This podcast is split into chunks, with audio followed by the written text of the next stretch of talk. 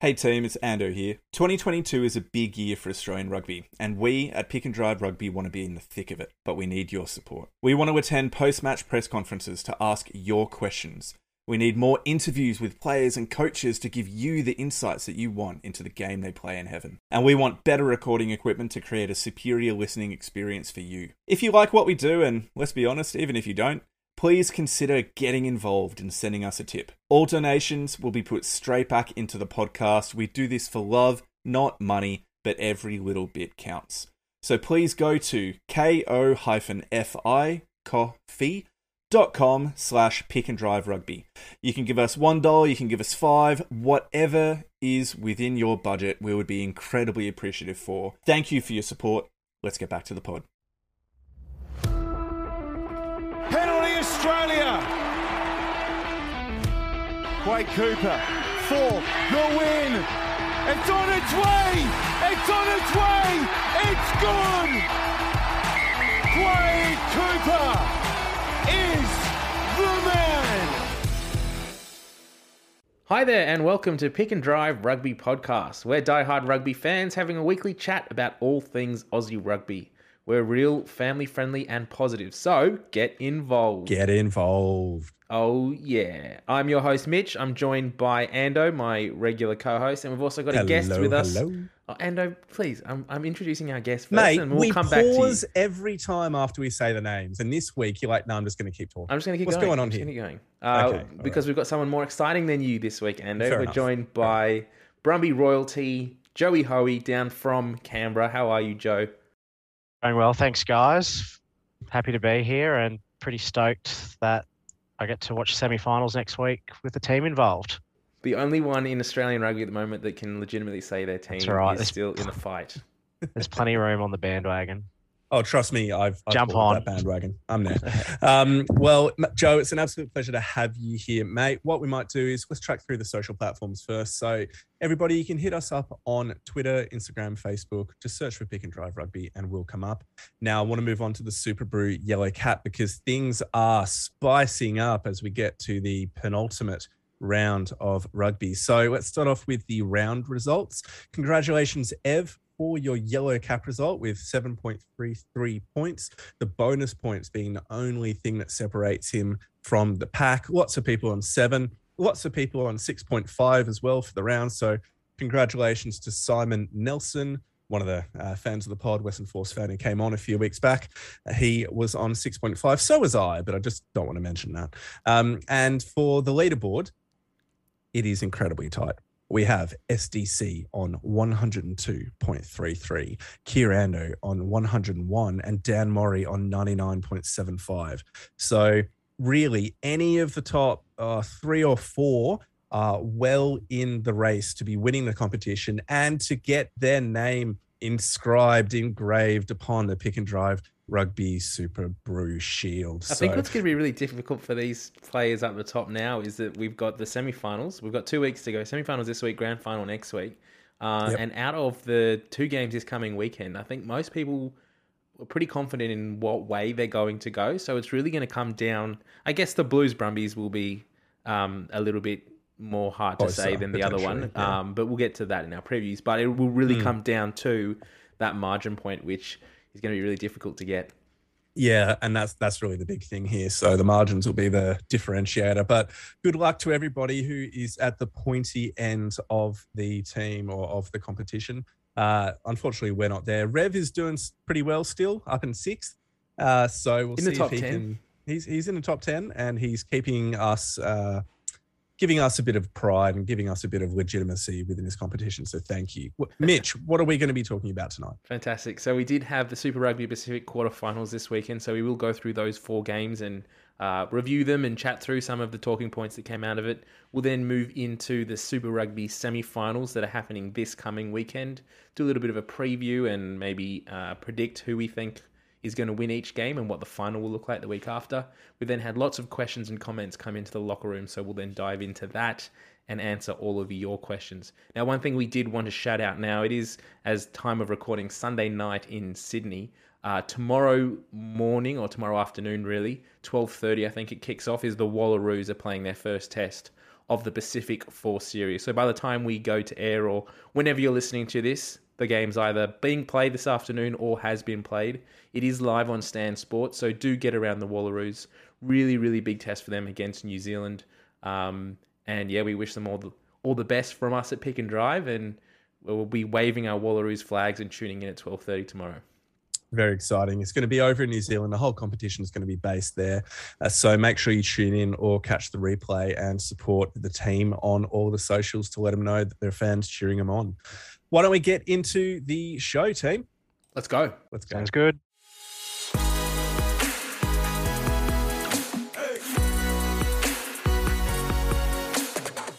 We move now to our dissection of the quarterfinals of Super Rugby Pacific. And we're going to start off with the Crusaders versus the Reds over in Christchurch. And honestly, this game, uh, the result really didn't surprise. The Crusaders running away 37 to 15 victors.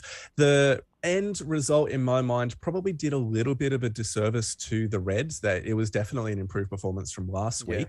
Um, when we when we look at this, Joe, what were the immediate takeaways that you had of the Reds' performance at the end of this game? Uh, I, it was definitely better than the week before, but I just watching it. I think the frustrating bit, and I'm sure it must be for Reds fans, is just the inconsistencies around the set piece. Mm. Obviously, missing Taniela Tupou is a big loss for the scrum, but I mean, you'd hope that the guys that you're bringing in can still create a solid foundation for that work. But the line out work for me was the bit that sort of stood out. It was like sometimes they'd hit a target and then sometimes they'd miss. And the line out these days is so important for launching your attacking plays. And we saw when they did get clean line out ball, we got that amazing try mm. for Daugunu. So, I mean, when they got it right, it really laid a good platform for them. But then they'd overthrow or they'd underthrow or it, the ball it just wouldn't work, yep. and it's really hard, particularly against a really good team like the Crusaders, when you're making those sort of mistakes and you can't get your basics right. Um, and, so that, and was, that was an interesting, takeaway. And that was an interesting point because the, part of the pre-game chat was about the inclusion of Liam Wright instead of Fraser McReight, and the thought was that Liam Wright had been brought into the team in order to help solidify the line out because he's a he's a jumping um, seven as opposed to McReight who's not, and that was of that didn't play out on a night. And I think there's going to be some challenging reviews in terms of how the lineout functioned mm. and whether or not it was a thrower's responsibility, whether or not it was Ryan Smith with his calling.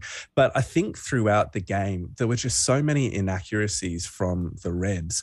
You look at the penalty count and it is 16 to 8 against the Reds. What did you think of that, Mitch? Did you think it was uh, biased refereeing performance or simply the pressure the Crusaders were putting on, forcing the Reds into mistakes? Oh, I mean, we'll get into it a little bit later in the, the locker room. I've seen some loaded questions come in in regards to penalties and New Zealand referee bias. So we won't get into it too early. Um, but yeah, when you look at the lopsided penalty count, 18 to 6, watching the game, it didn't feel like – the Queensland Reds were particularly more um, susceptible to giving away penalties than the, the, Crusaders were. I think a lot of the penalties actually came from set piece.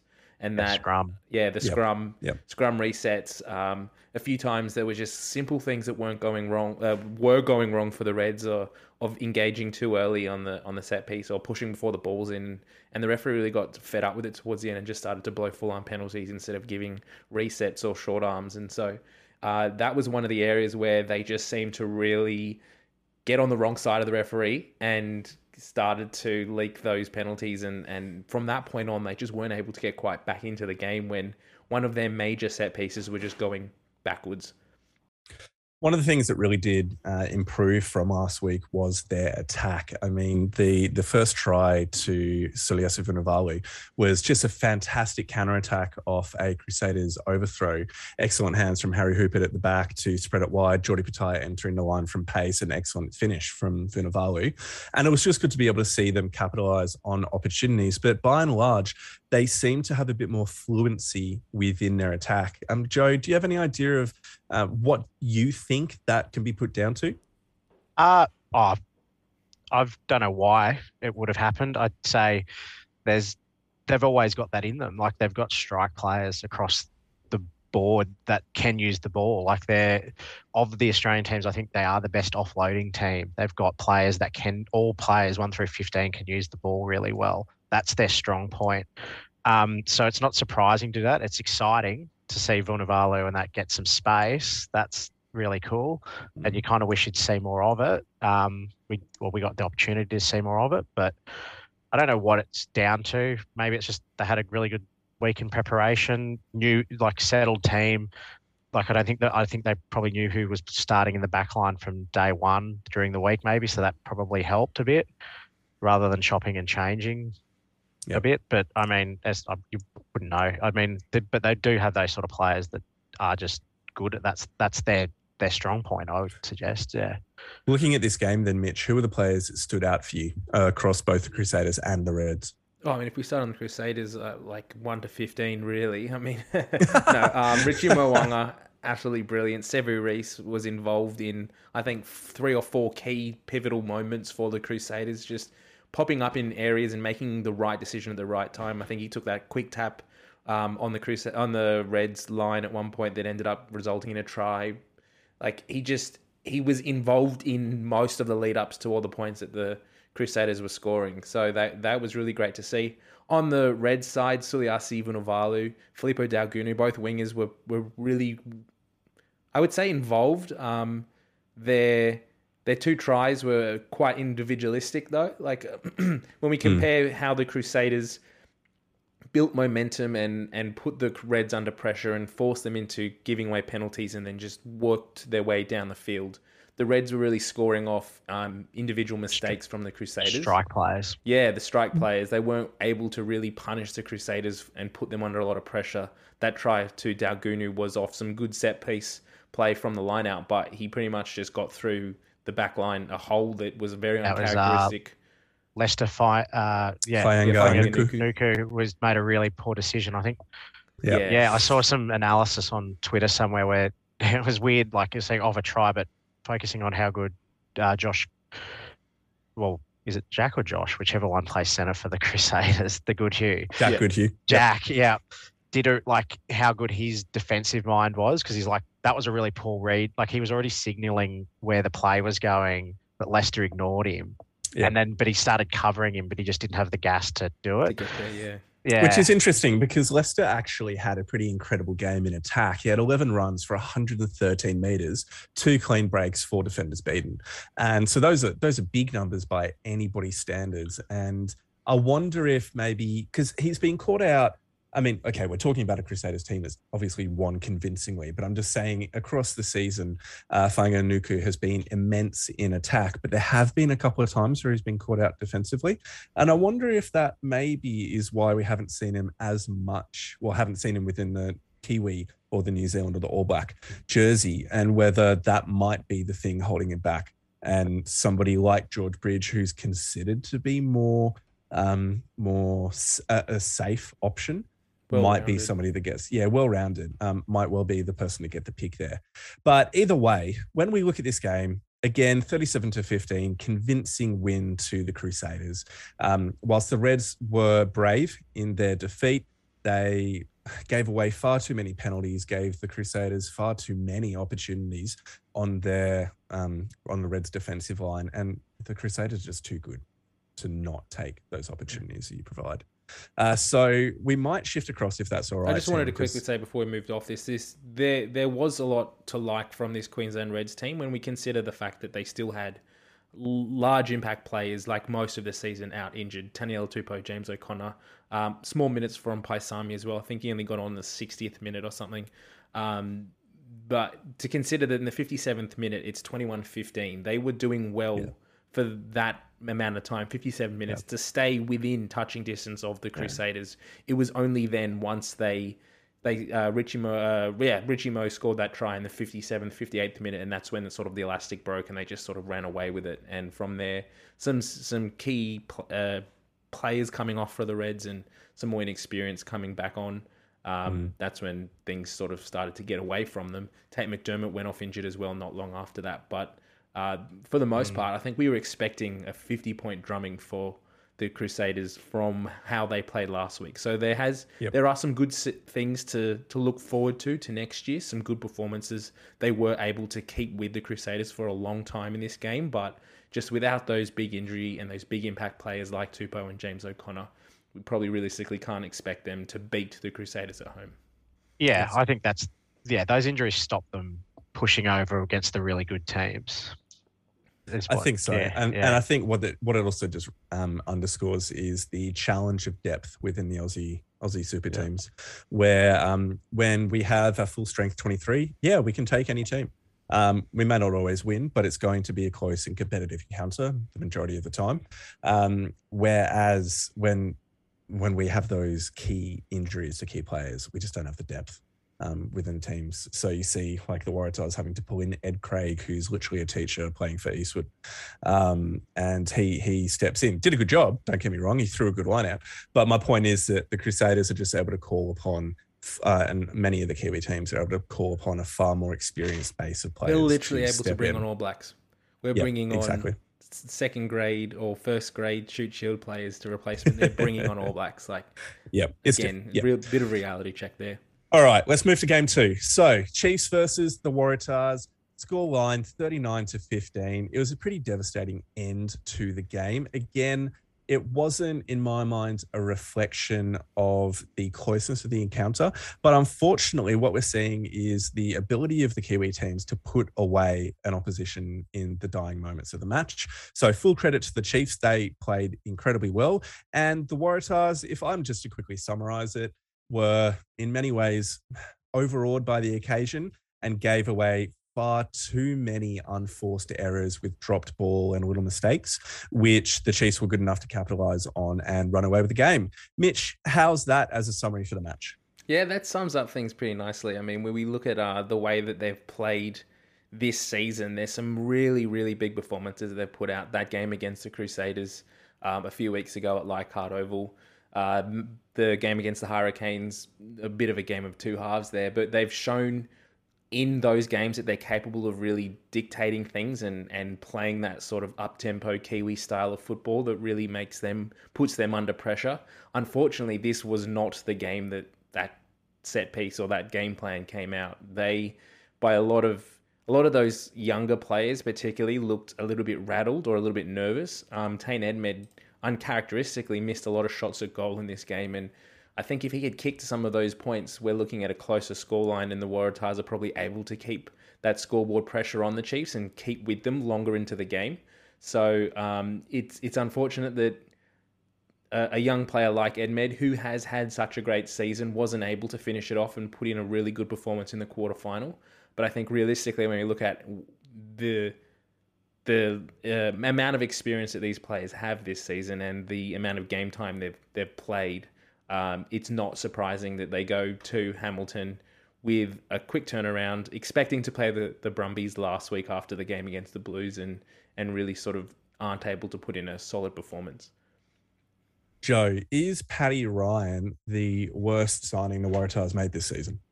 Oh, no, so who is? I don't know, but that's a bit harsh. He's No, he's let's just- let's look at it though. In the on last, performance, he's probably not done go. himself any Yeah. favors. But no, poor old Paddy. I know that's Um, harsh. It's not true. yeah, he's, he's a good um, servant to the Waratahs. Yeah, uh, I don't know about that. He's He was. He was. he yeah he was probably a net negative, but that's happens sometimes. It's hard.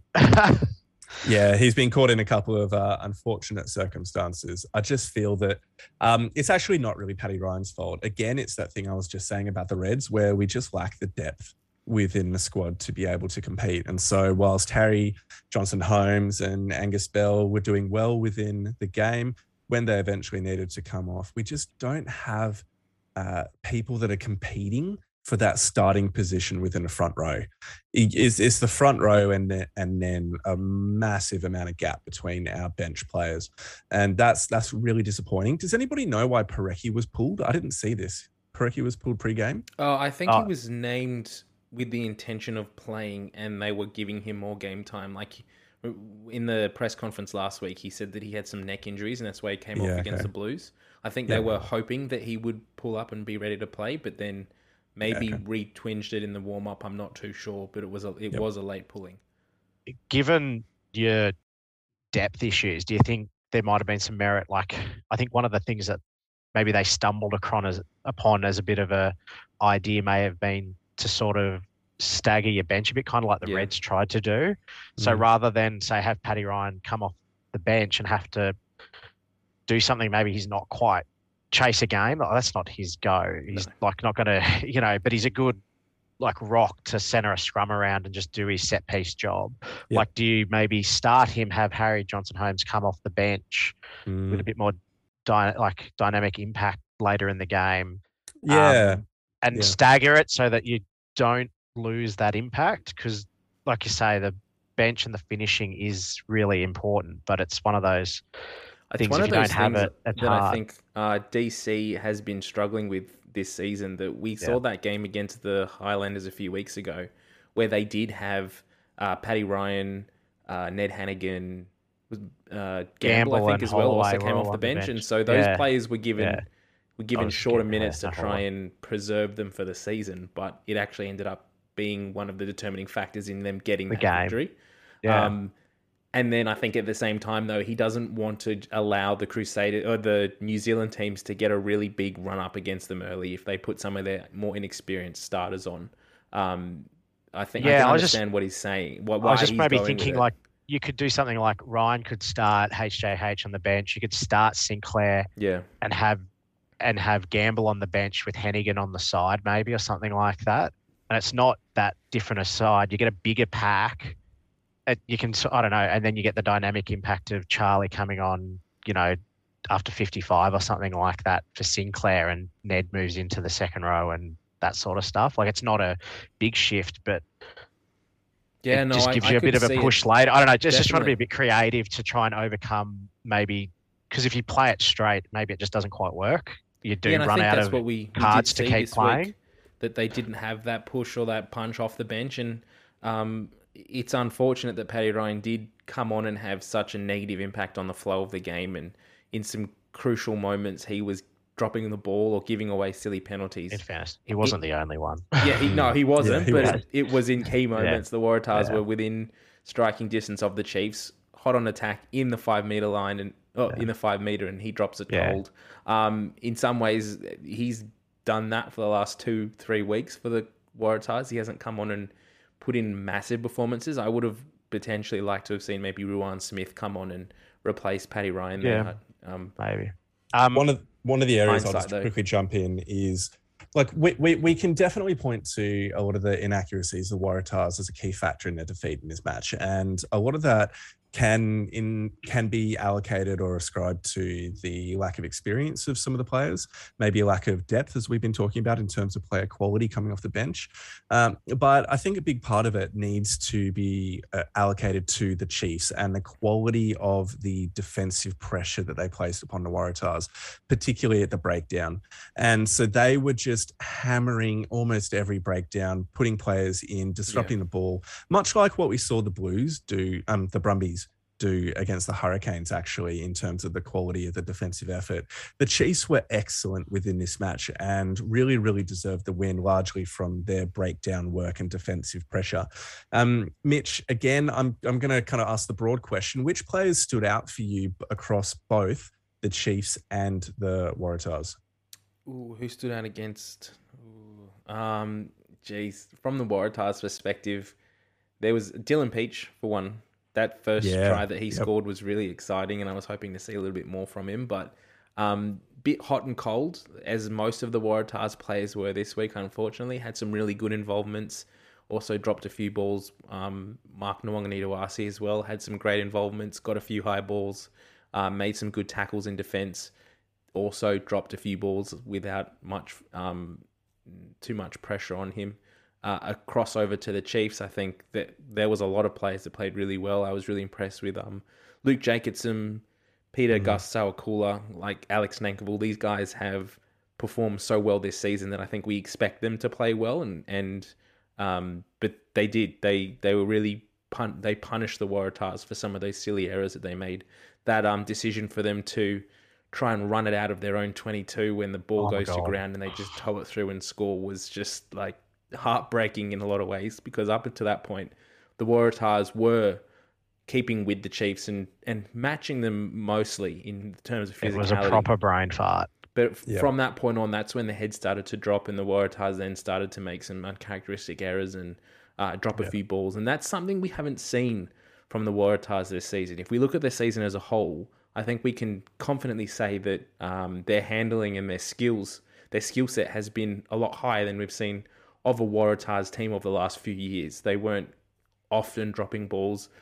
Balls were going to hand um, a lot more this season, and for whatever reason, this game just wasn't that type of that skill set. Just went out the window for some reason. They were just dropping balls left, right, and center.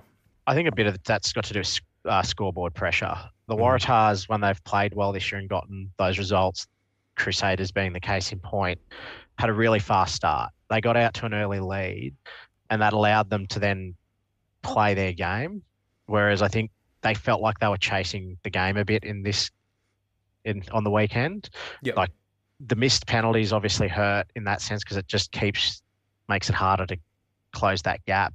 And then they they were just pushing it. I for the life of me, why they chose to try and run it out of their own twenty two. That was Yeah. it, was- it just never those- looked right from the start. Like, oh god, what are they doing? And No, that scoreboard no, pressure no. as well. Um, Yeah. it, it starts to eat away at, you, at your decision making as well. There was, I think, in one phase in that first half, they had two or three penalties in a row within the opposition twenty uh, half, let's say twenty two or or outside of, and they went to the corner once and didn't quite get over. Then they they went for posts and and Edmed missed, and then they got back up there again. And I think that third attempt, he actually got the the penalty. Yeah, but- his kicking boots weren't on this week. um, That's right, Which yeah. is surprising. He's been pretty accurate. He has been accurate, and I think that was a bit of a, a a mental hit to them that they had had some ascendancy there, and they were getting penalties. But when they got down into the twenty-two, they weren't coming away with points, and that's Yeah. something that Yep. Darren Coleman has definitely been talking about this year. That when they get down that opposition end, they need to come away with points, and um, they weren't doing that. So I think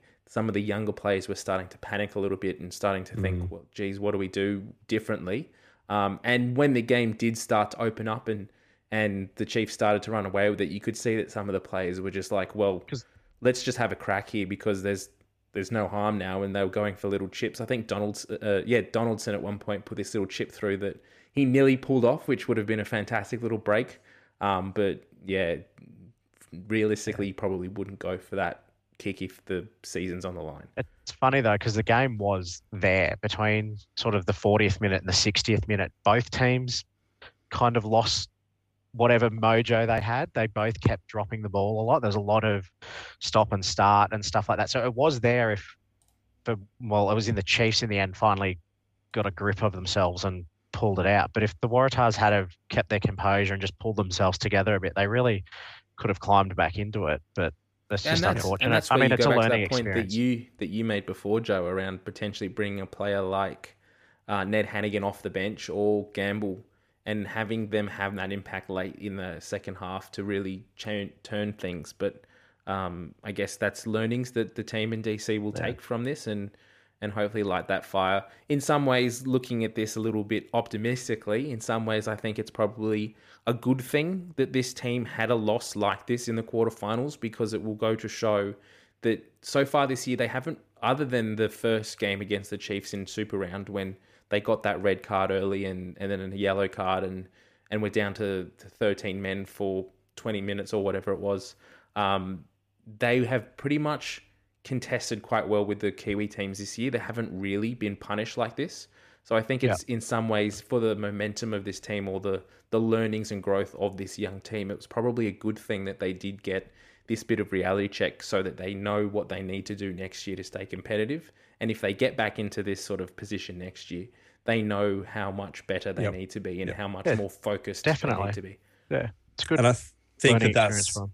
Basically a good point for us to kind of finish the summary of this match on. I got The one ref- last point. Oh my wanted to say, gosh. and it was just around the uh, the uh, Keep penalty that was really frustrating to me. Um, I What was the guess it comes into that whole decision around calling penalties when there's not really any material effect on oh, the, overall- offside. Yeah. right. Yeah, the overall effect of of uh, I guess Yep. uh, play of the game. The Feketi's offside at, fi- on his try line. There's a scrum. The Chiefs go right from the scrum or go blind and end up getting held up. But Feketi was on the open side and had no uh, interaction with the play whatsoever. Yeah. But the referees called offside and, and gone back and they've scored off it. And like there was something similar in the Brumbies game. what has he done? yeah. What effect has he? Yeah, yes, he's offside, but what effect has he had on the play? The Chiefs decided to go Mm-hmm. blind, and the Waratahs held them up. They get another crack at it. Just one of these bugbears. Yeah, that's look, just a red. KPI to World Rugby. Yep. How many penalties are you calling throughout the game? Uh, I, uh, there was one in the Brumbies game with the kick where Nick White put the kick through, and I think it might have been Simone as well. Like, didn't retreat or didn't he kept progressing up the field, and right, White ran him on, but they called the advantage, and there was like no net benefit or anything Yeah. because White's clearly run him on, and it was such a big gap. But apparently, I was watching the replay, and they said something about that there'd been a World Rugby thing that that's something they're trying to crack down on is players not retreating or Yeah, staying still when there's a kick through. And so I think it's just one of those things that if you want to get a test match sort of thing under World Rugby and go forward, they need to tick it off on their list. There's like this is something we're looking at. So Is that I'd like say- standing up when you're supporting the ball carrier, making sure you're not falling over in a tackle? Exactly, Which we'll yeah. get to when we get to the Hurricanes. Um, okay, guys, can I move on? Are we good to move Yeah. on? Mitch, Mitch, we good? I mean, I could talk about the Waratahs for another twenty minutes, but we'll move on. All right, we'll move. we've had a on. great now that I've got permission. and it's permission. been exciting to see them come back. I Yes. can't wait for Tar Week next week, next Very year. exciting. All right, game three, Blues versus Highlanders, thirty-five to six. So this game was the most run of the mill. Uh, I watched watching this game. I just was amazed that the Highlanders made it through to the finals, and I think it says a lot about the teams that didn't make the finals as opposed to the Highlanders themselves. Um, I just thought they were really, really poor. They missed Aaron Smith, although Fakatava um, was pretty decent, but he's a better bench impact player than he is starting, in my opinion. Um, and the quality of the Blues was just way too good. They put him to the sword 35 to 6. There was only two penalty goals that the Highlanders were able to get, never actually cross the cross the chalk. Um, yeah. Mitch, was this game ever in doubt? Uh, I don't think so. I mean, I th- the Highlanders were the first to score, and I think ten minutes in it was six 0 But apart from that, the the Blues just ran ran away with it, and the the Highlanders didn't score another point or look like scoring another point from then on. Um, I guess the the one thing that comes out of this final, this was the first team versus the eighth team in, in Super Rugby Pacific, and a lot of people have been talking about is it legitimate to have eight teams make the playoffs? Maybe we look at six next year, and I think this isn't a great indication of what that one v eight final is really, uh, what sort of benefit it brings. If we look at the results last week, it, it made it exciting for the the teams down the bottom of the table to try and vie for that eighth spot. But when you get into the finals and the playoffs, it's going to be a pretty big ask for a team that's ranked eighth overall out of a 12 team competition to even worry a team that's come first. And this, this was basically what this game was. I still think that we need to be looking at the shield versus plate. So top six, shield, bottom six, play for the plate. And so every team has something to be playing for, gets a couple more matches within the season, and enables players to get more experience and play in some equivalent final style matches. Mm. Uh, but it also means that the the shield competition, the one to six, is seen as a superior and more competitive one, and you're not having play not having teams that have had really poor seasons like the Hurri- the Highlanders have get into the finals because in honesty, like themselves and the Force. Like as close as the Force came to getting into the finals, they didn't deserve to be there with their record throughout the season. Um, and so I just think that you should do a one versus six, seven v twelve.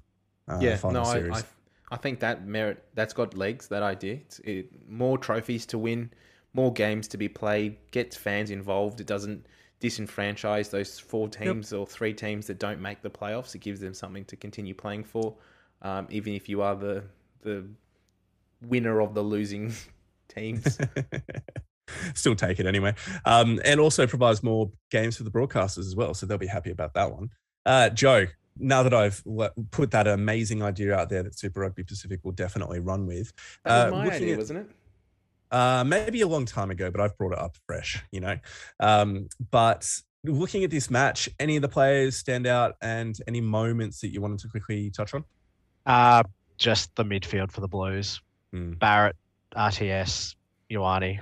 It's just it's scary, and it we're looking forward to next week without treading on that. That's like, yeah, it's going to be tough. They are electric, and and I kind of want to. I really wish Caleb Clarke wasn't injured because just to see that team in full flight would be Mm. kind of cool at the right time of the se- at the right time of the year. They are, yeah, they're seriously good. Um, Yeah. that was I didn't watch this game. I was prepping for the one later on, um, Good and uh, mismatch, really. yeah, no. So I saw the, I caught the highlights, and that was basically it. Was a lot of just great back play, just guys, just movement, shape, all that good stuff, and it was Yeah.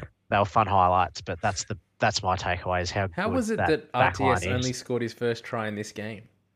How all the games he's played this year, this is the Well, only. he's been injured only for a played big nine. chunk. He's been injured Only for a big chunk nine. of the season. How many Um, tries did he score in a league season though? Like, In fairness, I did say a stat today. It took him ten games to score a try in the in his NRL career. So okay, you know, there you go. He's a bit quicker. He's We'll a little take bit it, we'll take faster. it. Yeah, Um, and plus, I mean, in the first half of the season, he's playing all the Kiwi teams, and so there is an element of greater challenge there Yeah. too. Um, and I mean, Are the look, Highlanders from New you Zealand don't, or not? True, uh, but you don't see uh, midfielders scoring that many centers, scoring that many tries in rugby union. It's just n- not a common thing. Um, but uh, one of the things that, one of the moments within the game that just made me kind of sit back and just go, wow, he's incredible, is Beauden Barrett's try. Uh, the first one, I'm pretty sure, where he gets the ball, the, the ruck's on kind of like the left hand side of the field.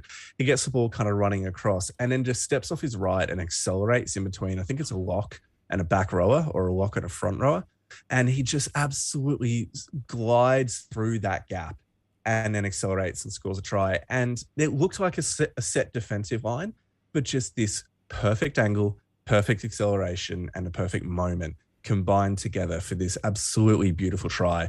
And he is just him and Will Jordan is my favorite Kiwi player to watch. Will Jordan is just exceptional nearly every single time he touches the ball. Uh, Beauden Barrett is definitely up there in terms of the class that he is to watch. Oh, he's he's such a argue with that. he's such a freak, and in some ways, I'm not looking forward to playing him later in the year in the Wallabies, and it it uh in some ways is good that we only play them twice and not three times, so we only have to face playing. I'm quite optimistic. twice.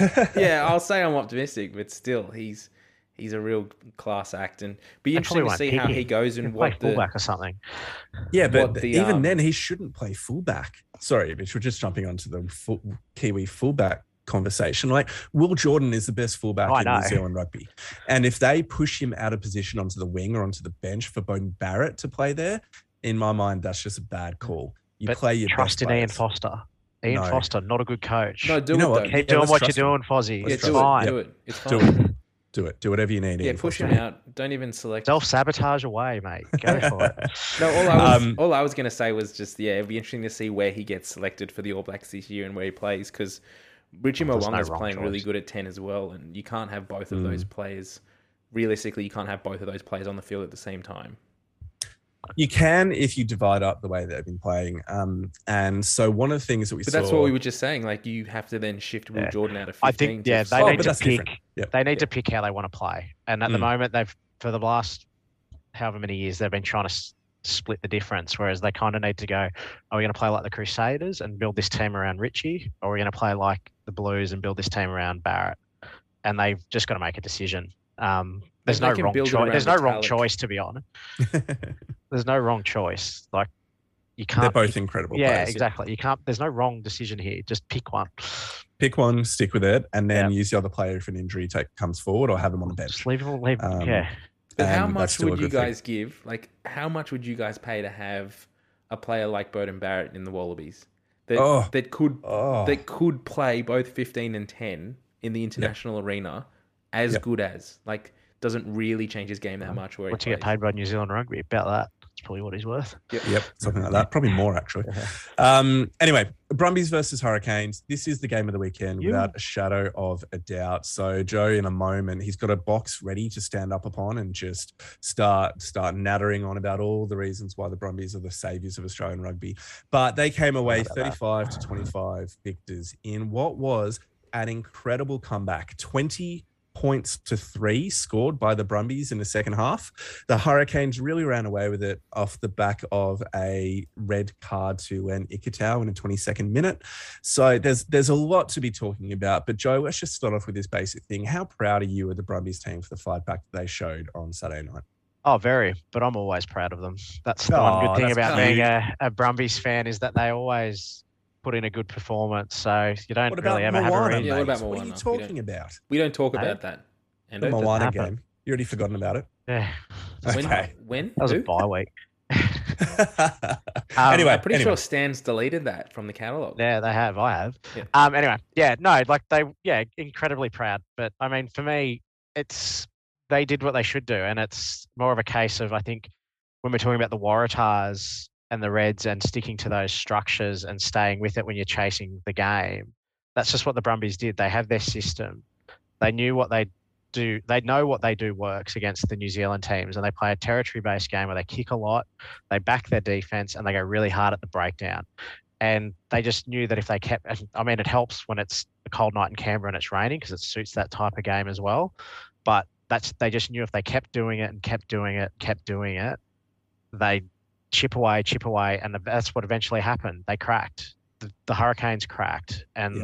once it happened the floodgates opened the brumbies have the benefit of depth like all the Mm. things that the other two teams probably don't have that benefit of the brumbies get to just McKellar just goes right and after 57 minutes, I'm going to sub Nick White off, which sounds insane because he's a world class scrum half. And it's like, and we'll bring Ryan on. We'll bring off Folau Fainga'a and we're going to bring Lachlan Lonergan on. We're going to sub off Cadeyrn Neville and we're going to bring Nick Frost on. And they just keep hammering down that door. And it's Notice just they once didn't the replace Lolesio. They didn't have anybody to replace him with. That- it was a six-two split. I know I was joking there. Like they don't have a re- a, Oh, right. a backup. yeah, we're um, not doing 10, that. really. Yeah. Yeah. No, because Rod Yona is we're not getting nowhere onto the near. card yet, are we? Um, No. um, yeah. So, but that's just what they do. They just keep banging away, and it's just, and that's what like they say how they're going to play this week as well, and that's they just know what works, and it's this is how we play, this is what we do, and they just stick to it, and Yep. they yeah they just ground ground them down Mm. slowly, just keep chipping away. They took the three, take the three, take the three, and then it opens up, and yeah. Mate, let's start talking about all the players that were exceptional. And the first person I want to highlight is Tom Hooper. He has been a revelation this season. His hit job that he did on Ardie Savea was an absolute joy to behold. So I went back and watched the full game um, again today because I had some family over last night. So I had it. Um, I was watching a game just with no sound, and uh, I watched it again today, and it was just absolutely incredible to see that most of the time when Artis- Ardie's getting the ball, Hooper is right up in his face, Yeah. hitting him almost as soon as he receives it and stopping him from getting that leg drive going and getting over the advantage line. And I think what they had done is just identified that so much of what the Hurricanes do that is good comes off the back of Ardie. And he, he's which isn't surprising. He's Right, one he's of the best back rowers in the world. like he's he's incredible. I think to Um, highlight that point that you're making, I, I saw somewhere, I think Ardie had 16 runs for 23 meters, which Mm. for, for Ardie is unheard of. If he runs that many times, it's, you know, he's going to have a field day sort of thing. And Yeah, yeah, they did an exceptional job.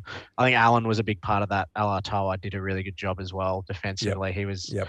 all over him as well. Um, And yeah, I think what the Brumbies did as well with Ardie Savea is that you he's the type of player, he's a great leader and he's very experienced, but he can get a bit overawed and he can get a bit um, emotional. Hot headed, hot Hot-headed? sometimes. Um, yeah. And that's what the Brumbies did. They just kept smacking him when he got the ball and, and just chipping away at him and, and, and chirping away. And you could see that when that last try that Tom Wright scored, he gets up and just gives it to him and it just erupts. And he's in there like throwing handbags and it's all. That's the one where Noah's just standing there watching it, going like, "This is great." I'm yeah, not I don't know what in no. I don't know what Noah and Tom Banks walked over. I was like, "What are you going to do? Get out of there!" um, so I, th- I I really think that um, Tom Hooper is probably one of the Brumbies players of the season in terms of uh, early season expectations versus where they've turned up to be at the end of the season. Nobody really knew um, kind of what he would be able to deliver. And then he's been one of their best in the last kind of month or so of the competition. And again, I'm hoping for a massive performance. But one of My one question of the questions to you both, just on this point, sorry, Endo, is is Hooper is the name Hooper the Australian equivalent of Barrett? Uh, no, I think it's just the Tom factor. uh, why? You got to be 'Cause named you've gotta Nick, be a good Nick or Tom. Tom. Yep. It's just that's just part of being a good player for the Brumbies is just having the name Nick or Tom. Because you got Tom Banks, Tom Tom, Banks, Tom Wright, Right, Tom Hooper, Tom Nick Hooper. White. Nick Frost. Yep. It's almost as if you've got down. another name you don't get started. There's, Yeah, I a, there's a Venn diagram somewhere at Rugby Australia where they're going to put everyone named Harry, Will, Oh, Nick, man, Tom, confusing. and Hooper all in one team, and it's going to make it's going to be a commentator's nightmare, but it's going to be glorious. I was watching Tane Edmed's Insta feed today, and he was um, out at a pub, a TAB, with Harry Wilson. And I was like, "What's Harry Wilson doing down in Sydney?" And then realised it's the uh, The other Waratahs. one, yeah. Harry Wilson. anyway, anyway. Um, so look, wh- what, what was I talking about? Uh, it was Tom Hooper. quality players throughout the game. Yeah, Tom Hooper. Um, we, we'd been talking last week, Mitch, about how the Brumbies are going to be compensating for the fact that Rob Valetini isn't Mm. available. And I think Hooper has been the one that stepped up both in terms of carries and defensive effort too. I also think that Cadeyrn Neville is pretty underrated within the Brumbies setup, or at least from, from a broader public within the Brumbies setup, because uh, what Bobby Valetini does so well within a defensive effort is hold, trying to hold the player up in a tackle and then wrestle them backwards in the direction that they've come from. And Cadeyrn Neville was really trying to do those hold up tackles within this match and has over the previous weeks as well. But a lot more came together well within this game. And I think that you don't often see the Brumbies put out a couple of poor performances in a row. Mm. Yeah, they lost to the Crusaders. Yes, they lost to the Blues. Those weren't bad performances. They were against two of the best teams within the competition. Then when you come to Moana, that was the aberration. That was a crap performance. That was Christian And- Leofano doing Christian Lealiifano things. yeah. Well I just done. think too they were flat. I think that and- just shows that's the in the thing. Super Yep. Rugby competition, it's really hard to be up for five, six weeks in a row. And I think they just went straight off an emotional deep dive. Is my sort of opinion then on what happened. their bounce back, back, this yeah. week has been so impressive, and the hope is um, that you know you know that crappy adage, which I just hate, but I'm going to say it anyway, is that they played their final this week. Um, I hope that they're able to ground themselves as, as a team and get focused again really quickly for the opportunity that they have this coming weekend in Auckland. Mm. And I think that there's probably no better team in Australian rugby than the Brumbies to be able to do that effectively. They've got the experience within the squad, they've got the experience within the coaching staff as well to kind of redirect and refocus the team and see what they can be doing to try and extend this finals run for players like Tom Banks, for Scotty Sio, for Irae Simone, and for obviously Dan McKellar as he's I finishing will up. I will play Right. devil's advocate and I'll throw something in here, but the Brumbies haven't travelled well recently or a lot.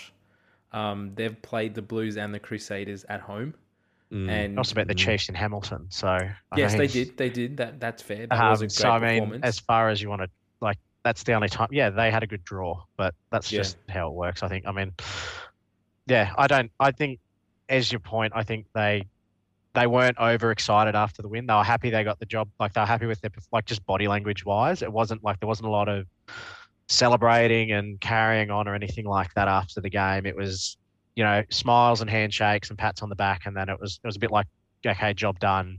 Next, and I think they'll be going over to Auckland and they'll be Yep. fizzing on Saturday night. They'll be Yep. they'll be up for it, and I I think it's going to be on like Donkey Kong. They'll uh, think they'll so. go really hard at them, and I I was funnily enough I think the Brumbies play a style of game that sort of upsets New Zealand style of play.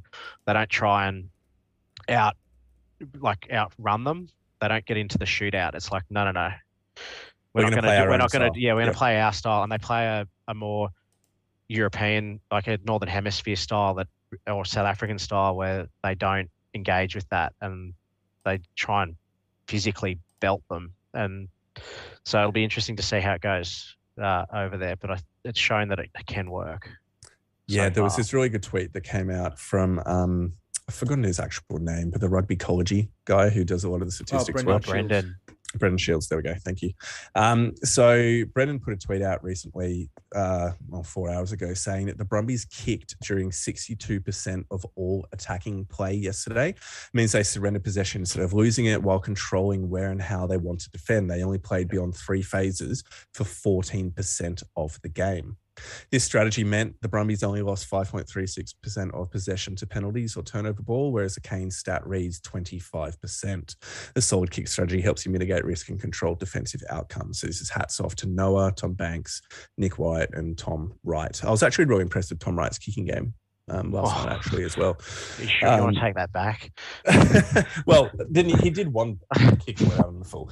Um, I recall, but he, he actually had a few good involvements. My, the general point Yeah. is within this game, though, that the much like we gave, um, we we criticized the Reds and the Waratahs at various points for poor kicking and just playing it back to the opposition in the wrong parts of the field. The Brumbies are far better at kicking to areas that are clearly planned for and structured within their game plan. So the defensive line is set and uh, they're playing it in the parts of the field They that just they put want they to. just, they just put up contestables. Yep, 100%. Everything's a contestable until they Yep. see the space behind it and they bang it long. Yep. Um, if Yep. they see get and a lot of the quick turnover ball is when they'll kick long. Um, Mm. So if they get a quick turnover ball sort of in their 30, like their or even their 40, that's where they'll look for the corners and they'll kick. That's where White puts in those box kicks for 50 22s or Noah drills it for the corner. Mhm. Um, otherwise, they're putting just the they're putting up contestables that land on about the halfway line, Yep. and that's where Muirhead, Wright, Banks are just streaming through to put pressure on, and How- that's where you get your turnover, and then they get more turnover ball because then you get a knock on or pressure in that, or they take the player out, and then you get your piggyback into the 22, and then they can start playing off their line out, and that's where they are. They're deadly. That's as soon as they get that, it's like okay, game over. There's points coming here. It's it's either going to be a penalty goal or a Yep. try. And one of the things that I absolutely loved about the refereeing on the weekend, which can't be said for a lot of this match, but one moment was that contestable between Andy Muirhead and um, and Barrett, um, Jordie Barrett, when they both went up for the ball, and Barrett um, basically within the fair contest between them came down really heavily on his back. Within that. Um, wasn't a foul, wasn't a penalty called at all because they're both gone up, eyes on the ball in a realistic possession position to catch it and it was just a rugby collision. And I just really enjoyed because a couple of years ago, you might have heard a line come out along the lines of, "Oh, it's the um, it's the defending player's responsibility to ensure the safety of the attacker." We're like, "What the hell? No." Like they're just meant to do their job, which is go get in a realistic position to catch the ball, and he Yeah. did, and the penalty wasn't called, and I was really happy about that one instance. Um, but what we might quickly do is touch on because it does need to get spoken about the red and yellow cards. So within 22nd minute, Len Ikitau um, gets red carded for a shot, uh, high shot, high tackle, whereas tackle, I think it was shoulder met the head of the oncoming player. Yep. Um, and Morgan, I think it was. yeah, I thought within this case, and we might keep our comments on this a bit succinct because, um, I mean, it ended up not altering the outcome of the game, luckily. But I thought that he bent low enough within a tackle to at least have it mitigated to pot- potentially a yellow. Obviously, the ref didn't see it that way. Joe, you're a rusted on Brumbies fan. What did you think about that first incident? Um, yeah, I, I mean, I'm fine either way. I thought there was enough mitigation with White, its involvement and stuff that it probably could have been a yellow, but it's probably one of those ones that sits on the edge, maybe, and so red's fine. The issue I've got is the consistency between the Mm. two. Yep. And that and that comes to the next point. So for those of you who maybe still need to catch up on this match, spoiler alert: Owen Franks about ten minutes later gets to kill. Noah. Uh, two minutes trying to later. kill Noah. Oh, was it two minutes later? Sorry. It wasn't even that. Um, it's soon literally after- the next breakdown. Uh, the next, it's off the kickoff. He um, basically takes off Noah's head. He's the second man into a tackle, and um, there is clear head on head contact. Strangely enough, it gets mitigated down to a yellow because even though in real time the impact of shoulder and head from Franks to shoulder and head of Noah Lolesio is essentially equal, like they happen at the same time, um, when you slow it down frame by frame, the shoulder contact happens first. So they say that the head contact, I think the phrasing was incidental. contact between their heads, which Terrible technique. which is just terrible. It's terrible technique. It's a terrible justification for the mitigation because just because a shoulder hits the shoulder first, in my mind, doesn't change the fact that he was upright in the tackle, Yeah. second man coming in, and And it was directly late. initiate. It was late and Late. directly initiated head contact. yeah. Like it was far worse than Lenny Ikitau's and got mitigated down. I found that one really, really hard to stomach, and I'm not even a Brumbies fan. Uh, well, yeah, everyone in the stadium did. Uh, it was weird, bizarre. I, yeah, I mean, it's worse at the ground because you literally can't even hear what they're saying. Yeah. So you're literally in just silence for basically both those incidents took around three minutes each. So for six minutes, we just stood in the cold watching old mate referee watch the TV. So that's exciting for everyone in attendance. It's two Yep. degrees out and we're watching that. Um, it's what we paid our money for. Um, so they need to fix that. Get on with it. But um, yeah, I yeah, it's just for me watching it. I couldn't work out what the difference was. I thought, oh well, this will be the square up. He can go off as well. Um, and yeah, it wasn't. It fortunately didn't affect the outcome of the game, like you guys said. It may or may not affect Len's ability to play this week. But Well, he played for the rest of the match, so he passed his HIA there.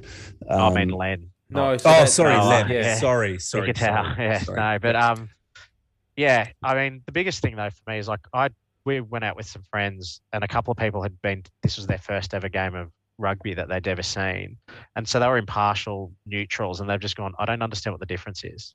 Mm. Yep. And it's sort of like if you if it's someone who you should be able to explain something like that. Like it shouldn't require some like oh, but in this split section, his shoulders hit his chest just before the head hit this, and that's why it's this different. It's like too complicated. It's either a red or a yellow card. Let's just move on. The Like, frustrating thing is what we've been speaking about all day and all week, all year, and you Yeah. mentioned this before, I know, is the consistency in it. But it did feel like he was approaching the contact in the second instance differently to how he approached Yep. it before. He wasn't looking for any mitigation in that first one. It, it almost seemed like Yeah. Paul Williams had the decision that it was red and that he was just sort of justifying that and was happy to make that call. But then in the second instance, he was like, well, let's where where was contact first? And sort of he was asking questions about trying to find the mitigation. And, Yeah. and I, I'm not going into like any biased decision there. I'm just saying how the referee has approached. I just think the framework's broken. those it doesn't make any sense. I, I think if the whole point is to change tackle technique, Owen Franks had terrible tackle technique. That's why he had it. That's why there was a head clash. That should be enough. Like it shouldn't. The the rest of it's sort of irrelevant. Like was there head contact? Yes. Was it illegal? Like yes. Okay. Goodbye. We'll sort it out at the judiciary later or whatever. But just keep it the same. I I think what we need to do as well to speed up this whole process is give the control back to the TMO, so the TMO can watch that as the as the play continues. He can watch that replay back, back, back, back. He can make his decision because what happens now is he says to the referee, if he's not called upon, he comes down and says, "I need, we need to look at this." Shows Yeah. them the angles and then waits for the referee to make the decision. So I feel like what we should be doing is the TMO should go. I've I've gone through this. This is have a look at this. Watch it. Watch it two three times, whatever it takes, and then say I think it's a red card for this reason. And the referee can then either veto it and say no, I don't agree. It's yellow for this reason, or yep, it's red. Let's get let's get on with it. For those situations, then speeds it up, and we don't have the referee. We don't have two people watching it. Three. both four of those two weren't even picked up live. Like Mm, they weren't. There wasn't an there wasn't an advantage played for the high contact on Ikitau, there wasn't an advantage played for the head clash. And when you watch it So live, for it me- didn't look. It didn't. It Yeah. didn't. It looked So- innocuous. In that instance, stay out of it. Like I kind of want. I know this doesn't. This is a bit contentious, but the rugby league model does sort of work a bit. Like I kind of just as the fan in the stand, the stand. Then it's like I'd rather they didn't pick it up live. The touch judges and the referee didn't see it live. So why can't it just be a case of the match a match review committee reviews the game, both Ikitau and Franks get charged on Sunday morning Hmm. with a charge, and then they get suspended. Like Yeah, the game and, plays and I on. and I save six minutes of my life not having to watch watch replays. Paul Williams watch TV. And I mean, where's the if the referee's getting involved in? I mean, the TMO's getting involved in these situations and saying, you know, we need to look at these high contacts and whatever. Where was he when the uh, the Highlanders? Uh, sorry, the Hurricanes knocked it on three times in the lead up to that try. Yeah, what are they allowed to? Yeah, what are they allowed to check check in? Anyway, these are the Because he, things they, in rugby can. that drive in everyone that insane. instance, they go can forever. come in and say it. It's just why is he choosing to be quiet in that instance? Because it's Agreed. clearly a knock on. All right, let's move on. I think we've set our pieces about these um, decisions, where we talk and I think Noah. I think we're just lucky in these moments to um, not have had it, these decisions cost the game for the Brumbies. So they were able to overcome these opportunities Mm. or these moments and still pull away with the win, which is fantastic. Now, player I just want to quickly credit, um, and then we might get closing statements from each of you, then move on, is a player I want to credit is Ollie Sapsford. So he stepped in in that initial um, head high contact to um, Noah when no, when Noah had to go for his head high um, assessment, he came on, and then within the second half, he came on early as one of the backline replacements, and in my mind was excellent, defensively sound. Made some good options in attack, went to hold the ball, went to cut inside, get the arms through, etc., etc. He was a really, really good find, and I think that if he stays with the team moving forward, I'm not sure how long his contract was for. Um, he might well be someone to step into 12 with Irae Simone's absence. Uh, he's been quite good so far in what I've seen. In any case, if we move away from kind of next year's predictions, he was excellent within this game. And if they don't have Irae Simone, he might be um, some. If they don't have Len Ikitau, he might be somebody that can step in at 13 as well to assist there next week. Um, all right, Mitch, quick summary comments before we move on to our predictions for the semi I just want to say I thought Noah Lolesio was great this week, and he's had a really good super season this year. Um, he's really shaping as the form number ten in the Australian Conference at the moment, and it, it does give Dave Rennie a real um, headache around which option he goes with. Does he bring in uh, Quade Cooper and start him against England? Does he go with the Nick White Noah Lolesio combination that's worked so well for the Brumbies this year? Interesting to see what happens there and which way he does go. I th- my personal preference. I think they'll. I they just need to make a decision. It's much like New Zealand. They need to make a call on who do they think is going to be the fly half come the World Cup. Yeah. and then go from there. So if it's if they genuinely think it's going to be Quade Cooper, then by all means chuck him in there, pick him, and keep picking him. But if not, and you think well O'Connor's maybe not going to be there, or he, we can't trust his body, then you've got to give no other game. Like Yeah. let him play with Nick Mhm. White and Samu Kerevi and build up those combinations and just go if I it. was Dave Rennie, I'd be starting Noah in that first test, uh, Yeah, with 100%. potentially bringing Quade off the bench, and then uh, see how he goes. And if he doesn't perform well, and if he is a bit overawed, or England has his number, then I think we go to Quade for the last two. That's what I'd be doing. Yeah, Yeah. interesting. All right, well, guys, we need to move on. So that's been a great review of this week. It was there were some great games played, and thank you for the Brumbies for keeping Australian rugby fans' dreams alive going into the semi-finals this coming week. So now let's move to our predictions. Let's, just get into it, shall we? So um, on Friday night, we have the first semi-final for Super Rugby Pacific. We have the Crusaders playing the Chiefs. This kicks off 5:05 p.m. on Friday. Um, we'll go through both games and then we'll get to our predictions. So the second game of the weekend is played on Saturday. The Blues are hosting the Brumbies at Eden Park. That's also kicking off at 5:05 p.m. Uh, I'll throw to you first, Joe. Uh, in the Crusaders Chiefs game, how do you see this one going? Uh, well, boringly, I'm just going to say the Crusaders will probably be too good. Um, they the Chiefs did win Yeah. down in Christchurch earlier this year. Um, I can't really remember much about that game and who was playing in it, but they obviously won't necessarily. Like they'll go into it with confidence. The return of like having Brodie in there, Brodie Retallick in there is going to be big. Like they'll give him a good shake. I think it's going to be a lot closer than you'd think just off of like Off you sort of yeah. just you know, off the top of your head, you sort of just go, oh yeah, the Crusaders will win that easily. It's the Crusaders in Christchurch in the final. Um, but I think it'll be closer than we than you think. Um, and the Chiefs will give them a good shake. But I mean, you you can't go past Canterbury, can you? They're, That's right. Yeah. they're just the, the Crusaders. That's what they do. And are Yeah, you and- leaning the same way? Yeah, look, I'm. I, I believe that the Chiefs do have the capacity to upset them. They've proven in March they could do it with 21 24 victory over them.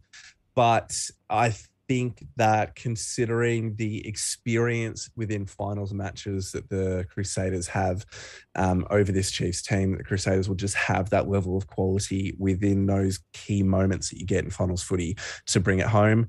Um, uh, look, unless the Chiefs can in, even go further and increase the ruck pressure that they showed against the Waratahs this weekend and really disrupt the Crusaders' uh, breakdown and not allow them any fluency of play, that's going to be the main thing. If you can hit the Crusaders early enough and put them off their game, then you're in with a chance. Again, like the Waratahs showed at Leichhardt with uh, getting away to an early lead.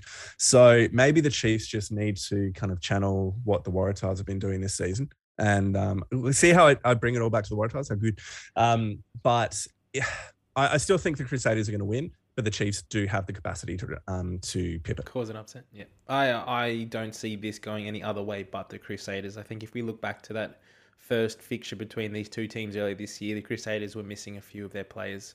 Um, they don't have those players missing now. They've got them. Blackadder is out. Mm, good yeah, point. Blackadder he is out. His hand, didn't he? Yeah. Um, just off the top of my head, I know that he's not going to be playing. Um, and then will is Cane back? I don't know. Yeah, there's question sure. marks. Uh, yeah. So we'll. So see, I mean, those sort we'll of things like fit. it could be closer than you saw. I think it like Chiefs are a good side. I think they could give him a shake. Like the could be interesting, but yeah, you can't go past. You can't Crusaders. go past the Crusaders yeah. in the final. Let's move to yeah. the next one. Joe, we'll start with you. Why the Brumbies going to win this one? uh, because I think they play, like I mentioned earlier, they play a style of game that I think causes uh, New Zealand teams grief. They don't try and get into the shootout with them. Um, they just play their style and back their defence. Um, it's going to be a tough ask. Uh, Len is probably going to be suspended, but Bob Valetini is likely to be back. So swings and roundabouts. I wonder uh, if that suspension will affect his Wallaby selections too. Oh, there'll be a John Ident game they can rub him out for, surely, if they don't make it through that far. They can miss a couple of weeks of that. Um, uh, they so Valetini's expected to be back. I think there's a bit of chat that they're yeah. confident that he could be back. So that's a big in. Uh, Dalton Papali'i is out for the Blues. Yep. He had his appendix out, so he's not going to be returning for the rest of the season. That's a big loss for them because yep. he's amazing. Um, but yeah, I think the Brumbies, if the Brumbies are to cause a boil over in Auckland, it'll be up front. It'll be because of the forwards. I think the Brumbies probably do have the better forward pack to the Blues, not by much. like the Blues have an amazing back row as well, but losing um, Dalton Papali'i is a big loss for them. Yeah. Uh, but yeah, it'll all be about like they norm like the Brumbies do. It'll be controlling field position, aggressive at the breakdown and in the collision, and denying the Blues that fast ball so that they can't unleash that back line of theirs because they get any clear space, it'll be trouble. Brumbies yep. by how many? One. One. Hey, nice. Noah Lolesio field goal. We'll go the reverse. Oh, how good would that be? That would be brilliant. I would love yeah. The only thing that'd be better would be a Ryan Lonergan field goal. I'll take a Ryan Lonergan 40 Yeah, we'll take penalty. Ryan Anyone. Someone kick a field goal in the 81st minute and then James Slipper. The Blues. James Slipper. James Slipper. okay. Um, my call for this is uh, my heart wants the Brumbies to win, but I think the Blues are going to be too strong. Um, Boo. Although, actually, we're saying that, like the the loss of Dalton Papali'i is huge. Adrian Choat is not anywhere near the replacement, um, a quality replacement for Papali'i because he's just been Papali'i's been immense and is even pushing for All Blacks selection um, over the captain Sam Cane. So that's big, but I think that the loss of Bobby Valetini, and even if we get him, we we even if we get him, yes, get on that bandwagon. Um, Get come on, mate. You listen to the pod. Dust you know it off. I love them. Dust you know off that, that Computer Associates jersey. You'll be right. Thank you. Um, even with the return of Bobby Valetini, he's not going to be at full form. I wouldn't even be surprised to see him come off the bench. Uh, and Hoskins Sotutu and Akira Ioane have just been absolutely immense. And I'm just concerned about the capacity of players like Tom Hooper to be able to back up again after an absolutely immense performance that they have shown. So if if the Brumbies players who were excellent within this match are able to do it two weeks in a row, then then the Brumbies are in with a good shout here definitely. But I'm not convinced that they will be able to. So I'll be going Blues by about eight. Well, the big one will be they can't get on the wrong side of the referee like they did the last time Yeah. they played the Blues. Yeah. Um, so that'll be the big test there. Uh, I don't, I think they'll start Bobby if he's fit. You you start him. Hoops can come off the bench, um, and you just have it just adds to the bomb squad basically that the Brumbies Yep. have at the moment. He can Yep. roll off. Uh, it wouldn't. I yeah, I can't imagine they change unless they were to. The only change you might see them do is to maybe start Sio instead of Slipper and do that sort of thing again that Mm. they've sort of been doing recently, depending on how guys pull up. But I imagine they'll go into and maybe Jahrome Brown might start at seven and Luke Reimer come off the bench. But I imagine it'll be a pretty similar team. Yep. Um, I assume Saps I for feel like Ikitau's not playing will be thirteen.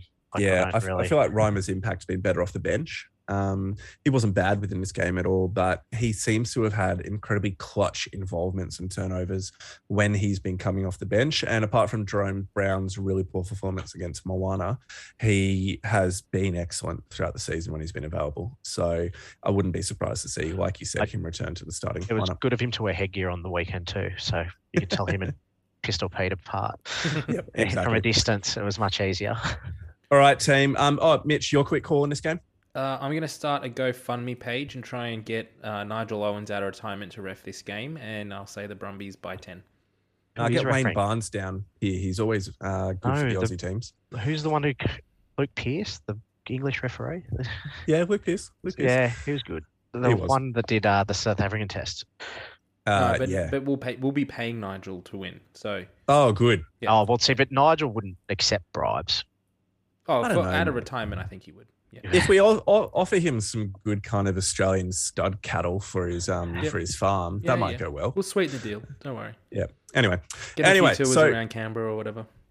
we Oh, need to move on to to the that? locker room, fellas. I'm going to cut in from this chat and say, Go. let's head to the locker room now and uh, answer your questions and comments. Let's go.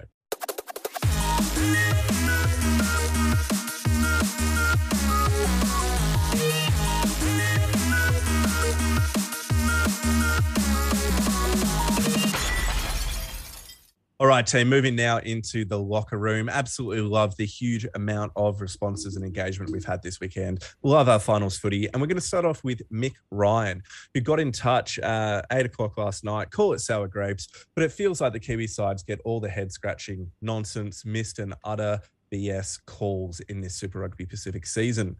Am I totally off my head? Let's start off with you, Joe. Is he totally off his head?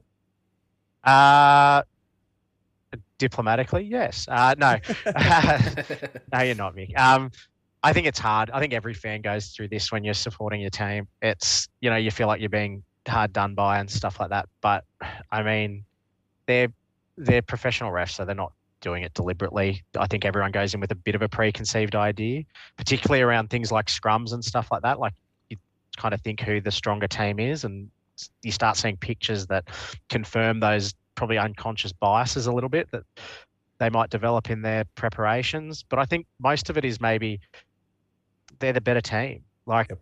it's Yep. sort of just how that goes. The better teams generally do get the calls because the bad the team that's not quite doing as well is often under pressure and they infringe. Yep. Um yeah, I think and then maybe if there's another bit like if you get a New Zealand referee refereeing one of the games, the New Zealand refs the New Zealand players are going to be more used to that style of interpretation to than to the Aussie teams. Um, but that's no real excuse. Teams should adjust. Uh, So, I mean, Yep. no, I get that. I understand the sentiment. I think we've all been there. We all rage and yell at the TV and blame the referee, but I don't think there's anything more sinister to it other than I think that they're probably on a whole a bit better than us. So we probably Yep. give way more penalties. Totally agree. Um, I think one of the key things within this is that was really valuable was Morgan Turinui when he was doing his pod with Ben Kimber talking about um, the picture that you're presenting to the referee and how teams, when they're under pressure, present pictures which a referee will be interpreting more favorably for the attacking team. Um, and that just really helped having a person that's been within, like on the field, has a really good experience within coaching as well, being able to talk about it from that perspective. Um, Mitch, I'm going to ask you this next one from Nathan Burns. So the first point that he has, he's got two questions. When will Aussie teams learn to stop kicking the ball back and poorly to Kiwi teams so they can just practice their counter attacking? Uh, I'll say that as like, that's a statement to the rugby gods that Australian teams need to Mm. continue to learn that. Yeah. But the question I wanted to ask you is why do the Reds persist in using Vunivalu taking uh, short balls in contact and tight to the ruck? He's not that kind of player. He runs 100 in minus digits. Give it to him at pace. Yeah, exactly. I just feel like at the moment that the Reds uh, backline and and well, really the whole Reds fifteen just aren't quite gelling as a unit at the moment, and they've had so many changes with Jock in and out and Paisami in and out and Vunivalu as well in and out. They haven't really strung a lot of games together as a cohesive unit, and so I just don't think that they're using their wingers as effectively as they could be. Vunivalu, for example, he, he's getting himself involved in the game, so that's why he's popping up there and getting the short ball because he's putting himself there and making sure they give him the ball. They need to actually get the ball to him in space. They need to be kicking to him, uh, contestable kicks in the air, or or putting him into space, which they're just not quite doing at the moment. So Yep. I think that's a big learning curve for them next year. I think, think- too that's a per- sorry, and No, you go. You go. That's you a go. personnel thing as well. Like they're without Tupou, who's a big power runner Mm. for them. Uh, so other than like, so they got to use Vunivalu as a gain line guy. I mean, Paisami punches above his weight, but he's really not that sort of player. Yeah, he's not that big. Um, he's not that big. When like people compare him to Ma'a Nonu, and it's like Ma'a Nonu is a lot bigger than Paisami Yeah, he's got a be. few key It's kgs just- on. yeah, him. And a few inches as well. Like he's a lot taller. Um, so they're not those sort of guys. So without Tupou on the field, and without like no lock, uh, no lock, uh, Lukhan Salakaia-Loto, like they lost. They weren't without like their only real ball, big ball carrier was Harry Wilson. that's right. So they need a line bender, and Vunivalu is that. He's a big body, like he's a big winger, and he's a powerful runner Yeah. that he can bend the advantage line to But get he's still some going into foot ball. contact in those instances way too high and gets turned over quite easily. Well, that's that- just experience. that though. is That's, yeah, yeah. that's just experience in rugby. yeah. All right, Yeah. let's keep on rolling. Um, Dr. Joshua Yuvaraj has got in touch. Uh, how do we fix the mistakes? And these mistakes he's referring are the kind of constant handling or turnovers that some of the Australian teams demonstrated across the weekend. Uh, it's honestly so frustrating and systemic, time after time, watching an Aussie team. I'm interested to see what you boys think. And he also wrote an article on theroar.com.au about this too. Um, I'll put in my quick thoughts. Uh, just quickly, Joe, did you read the article? Uh, brief. I skimmed it. Okay, it was and Mitch? basically stop making mistakes. Yep, I, was, yep. was what I was my takeaway. So Yep. I Yeah, think- no, Mitch, I, I read sorry, it. I thought it was a great. I actually thought it was a great article, and uh, we'll share it cool. on our socials if anyone does want to read it.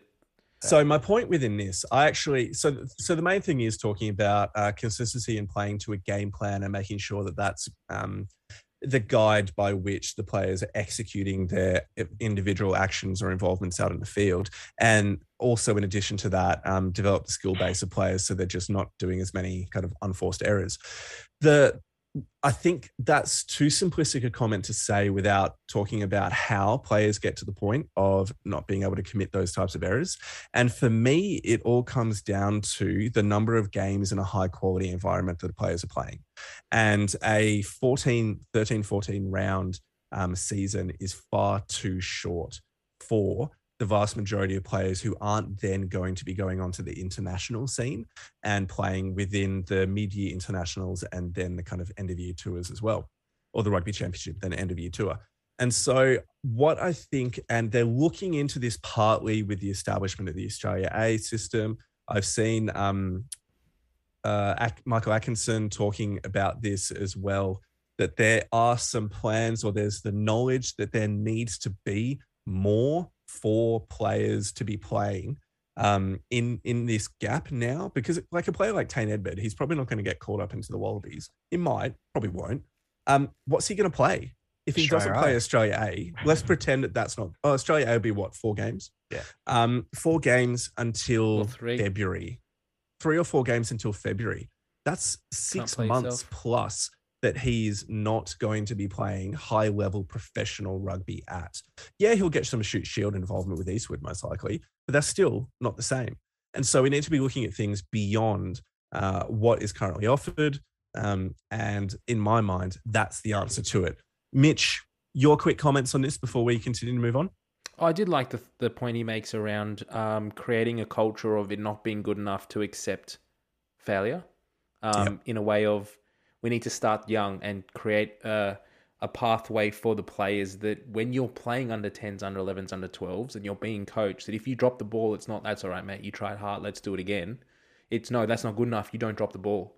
And we create that expectation young so that by the time the players are 16, 17, they have well developed skill sets and they're getting into senior footy with the expectation that it's not good enough to drop the ball. If I drop the ball, I'm going to get roasted by the referee, uh, by my coaches. So I just need to not drop the ball and create that different mindset there.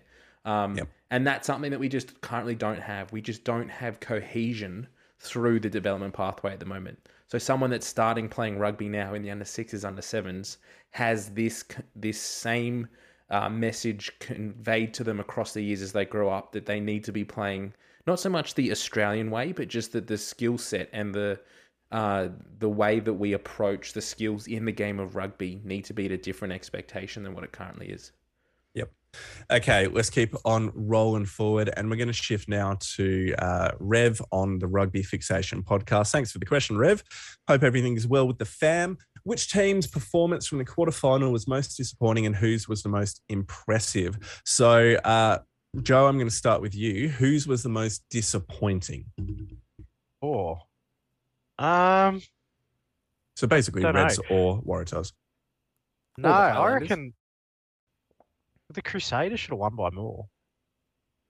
Okay. I Okay. reckon That's that's an interesting read. disappointing. Yeah, like that Reds team weren't like isn't a good side. Like I don't mean that disparagingly, but like that that should have been a lot bigger scoreline. And like the Crusaders by all means played well, but they probably I don't know whether they just sort of knew that they could sort of had it in hand, but you know, it probably wasn't quite as imperious as it could have been. Yeah. There's certainly a step up. Like the game as a whole was better than the week before, but maybe that. I mean, yeah, obviously, like it's probably the Waratahs. Like they were probably going in as the genuine team to make a, is to be able to cause an upset, um, and they were a bit of a disappointing based on where you know you're hoping that they might be able to do.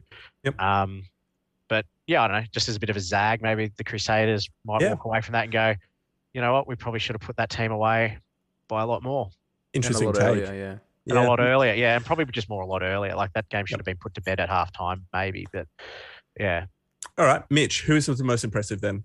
Most impressive. Uh, we'll have to go the Brumbies, right? I mean, to Yeah, beat down the player, red card in the twentieth minute, and then to come back and and put on what was it, twenty to 20 in the to second three. half? Three. To three, yeah. So massive, massive performance.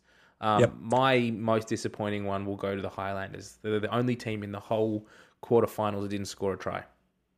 True. That's a very good. So, call. wasn't Very good shout. expecting them to do anything though. No, we weren't. but, Yeah. I mean, we the bar was low, and they were disappointing in that low bar. like, Yeah. far out. Yep. I reckon All right. Moana would have scored a try in that game. We're going to move on to the next part of Rev's question, which is if it stands to reason that a lot of the players from the three Aussie quarterfinal teams would make the Wallabies and largely Brumbies. So, which Rebels and Force players do make the cut? Looking forward to the Wallabies squad. In the So, no, no, no. We're just saying the Wallabies squad. Um, Oh, I'm, four, I'm assuming. four rebels. Yeah, so when, when you're looking at the. Rebels lineup, um, you've basically Maybe got. one. I'm, I'm going to read these out, and you tell me if there's anybody I've missed. Okay, so for the Rebels, it's Matt Phillip, Rob Leota, Reece Hodge, and Andrew Kellaway as Yep. the four, um, and, And then f- no, and then for the For Australia Force, it is Izack Rodda and maybe Feleti Kaitu'u would be the two. Yep. Yeah. Any, And I'm not sold on Kaitu'u. He was yeah. he's, he's come off. Of, I think he's half. been he's been playing hurt, but he's dipped off towards the end of the year. So Yep. It that's a bit of a question mark. Like you could tell me it was Fainga'a and Lonergan might be both in there or something like that to go Yeah. with Porecki. Yeah, Or- I don't rate Lonergan yet. he's great in attack, but doesn't do the other elements of his role effectively. Might, might be Billy Pollard. Go Yeah, real I think uh, I think Mm. Kaitu'u, yeah, not Mm. not performed well in the force this year, but I think his his best game is up there. I think he's Yeah, he's got that ability to play that well, and and we did see that with like Rob Leota last year, for example. Yeah. So yeah. so season with the Rebels comes into the Wallabies, and all of a sudden he's starting six, and we're like, where's this guy been? So you know, Yeah, I think yeah. Kaitu'u has the ability to lift for internationals, and I think Dave Rennie and the coaches, the Wallabies coaches, will be able to lift him up to that level. So Yeah. would not be I think- surprised to see him there. I think injury free, your hookers are going to be Porecki and Fainga'a. Um, and then the third one in the squad may well be may well be Lonergan because of his previous experience within the squad. I reckon Lonergan plays A Um, though. Like, that's the yeah, yeah. I'd yeah, rather that. I would rather Like, that yeah, too. yeah. Yep. Yeah, that's that's perfect for him. Yeah. Yeah, I agree. So if you if you wanting to get a younger player um, playing A, then yeah, put Lonergan in there and probably um, Kaitu'u in Bolter, in Bolter third. for the Wallabies, Ed Craig, straight out of Shute Shield. Oh, Straight in how there. good. Um, let's go on to the next question. Luckily, the Grum, um, from Kiarando, luckily the Brumbies scraped through. Otherwise, it'd be yet another week where we're debating all the cards and penalties. And Paul Williams missing multiple knock-ons before the first try by the Hurricanes. I Yep, mean, we've agreed. already covered all of those Okay. things anyway. Let's move so on. Still won, and we Yep. did complain about them. okay, Ash Carolan on Twitter.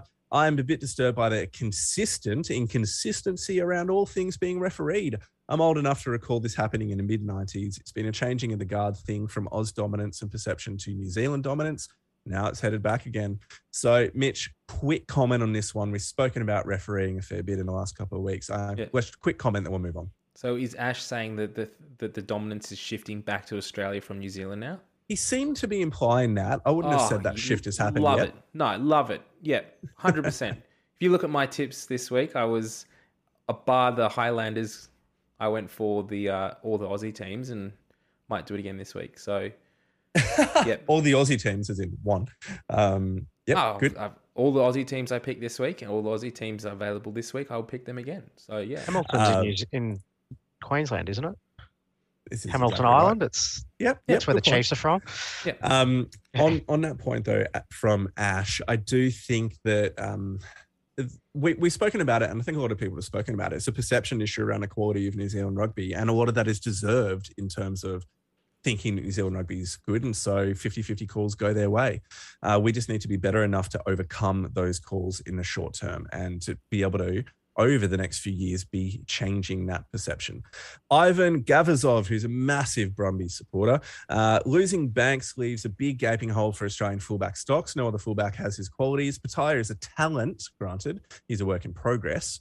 However, without any significant body of work as yet. So, ditto Jock Campbell, he's a good player, but similar to Jordan Petaia, not international Hmm. standard yet. So, there's not a question, it's a statement. We might just leave that on. The, you know what, Joe? I'll ask you this question.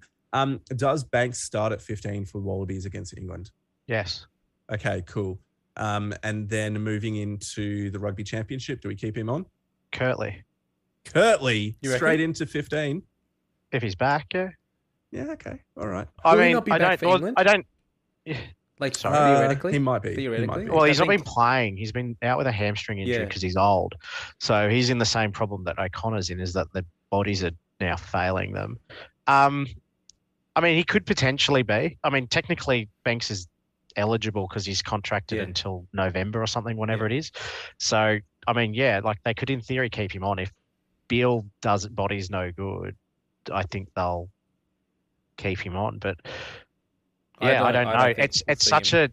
a it's such a he's just better than like I mean Mm. yeah, it's Yep. such a hard position and it's he's playing really well. So it's sort of like this catch twenty two where I don't know. There's just yeah, it's easily our I think it's easily our worst position. And just stick just Reece Hodge there, and we'll, we'll be fine. well Hodgie's not Yeah. been playing too bad. Yeah, Yeah, he's he's improved He's in a the latter half of the season. I think Yeah. it's Tom Banks, then Reece Hodge, and then like alarm bells. Um, if if anything happens to either of Oh. them, but we do need to keep I'll on put going. the boys. boots on, and I'll do it. Jeez, it's all right. So we're going to move now Stop to ringing. a question for you, Mitch, about uh, from Vintage Red Twenty Five, who asks, given that the Aussie team seem to be on the receiving end of some close calls by referees, so he lists the penalty count. Do they have a technique problem at the breakdown? I think at the moment what we're seeing is that the New Zealanders are just attacking the breakdown a lot, and they are having a lot of impact at the breakdown. Whereas the Australian teams, particularly the Waratahs this weekend, just didn't seem to. Um, They were slow. yeah, they were slow to the breakdown. They just didn't seem to have an answer there. They allowed the Kiwis to get on top of them. They allowed the Chiefs to to come across in defence and to to uh, contest the ball, push them off their own ball, come in from the side, lie all over the ball in the breakdown, and, and slow it down there. So they weren't they weren't picking up that momentum. They weren't picking up the pace of getting to the breakdown, clearing out, securing the ball, and playing quickly. And that just fed into the Chiefs' hands. And what en- what ended up happening was that the Chiefs would then get to the breakdown quickly because they knew that they could do that, and they were getting turnovers. And then the Waratahs were trying to get the ball back and giving away penalties. So that's what also fed into. Um, like by not releasing and those sort of things, that's what fed into the Chiefs' hands. With all of a sudden, you're looking at three points as an option instead of just losing the turnover. Final question coming in from Matthew Sterling. I'm sending this one to you, Joe. How about Hooper for the Brumbies? Felt like he was almost tagging Savea and did so with aplomb. He's a potential bolter for the Wallabies. Who else is in the same bracket after the last couple of weeks? I'll start with the first part. Do you think he's a potential bolter for the Wallabies? Uh, no. No. He's Um, good, so. but not yet. He's good. Yeah, Aussie A. I'd have him in the Aussie A squad. Uh, but no, I think the the loose forward mix for the Wallabies is pretty well bedded down and pretty deep, to be honest. So I don't see him getting in there, and he's not really had done enough work in the second row, which is his normal position as well, to sort of warrant getting in on that Yep.